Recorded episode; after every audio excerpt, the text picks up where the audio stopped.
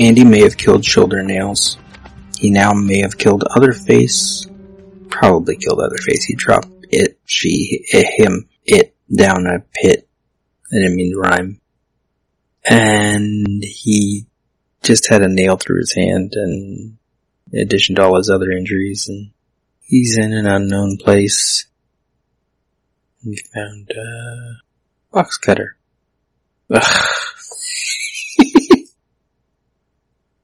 Cut to. Turns out this is just next to his leg. Flashing red light on something that's sitting next to him on the ground. Like the stupid light on the tainted blade and the light on the horn of Abraxas. And It wasn't anything. It was a vest. He picked up a vest. And then cut to somewhere else. He's coming out of somewhere by stairs to somewhere. Where is this? Don't know. I think we're supposed to be horrified when he finds two dead bodies, but we don't know these people. We don't know where he is. We don't know what's going on. We already know the Cenobites kill people. We already know the...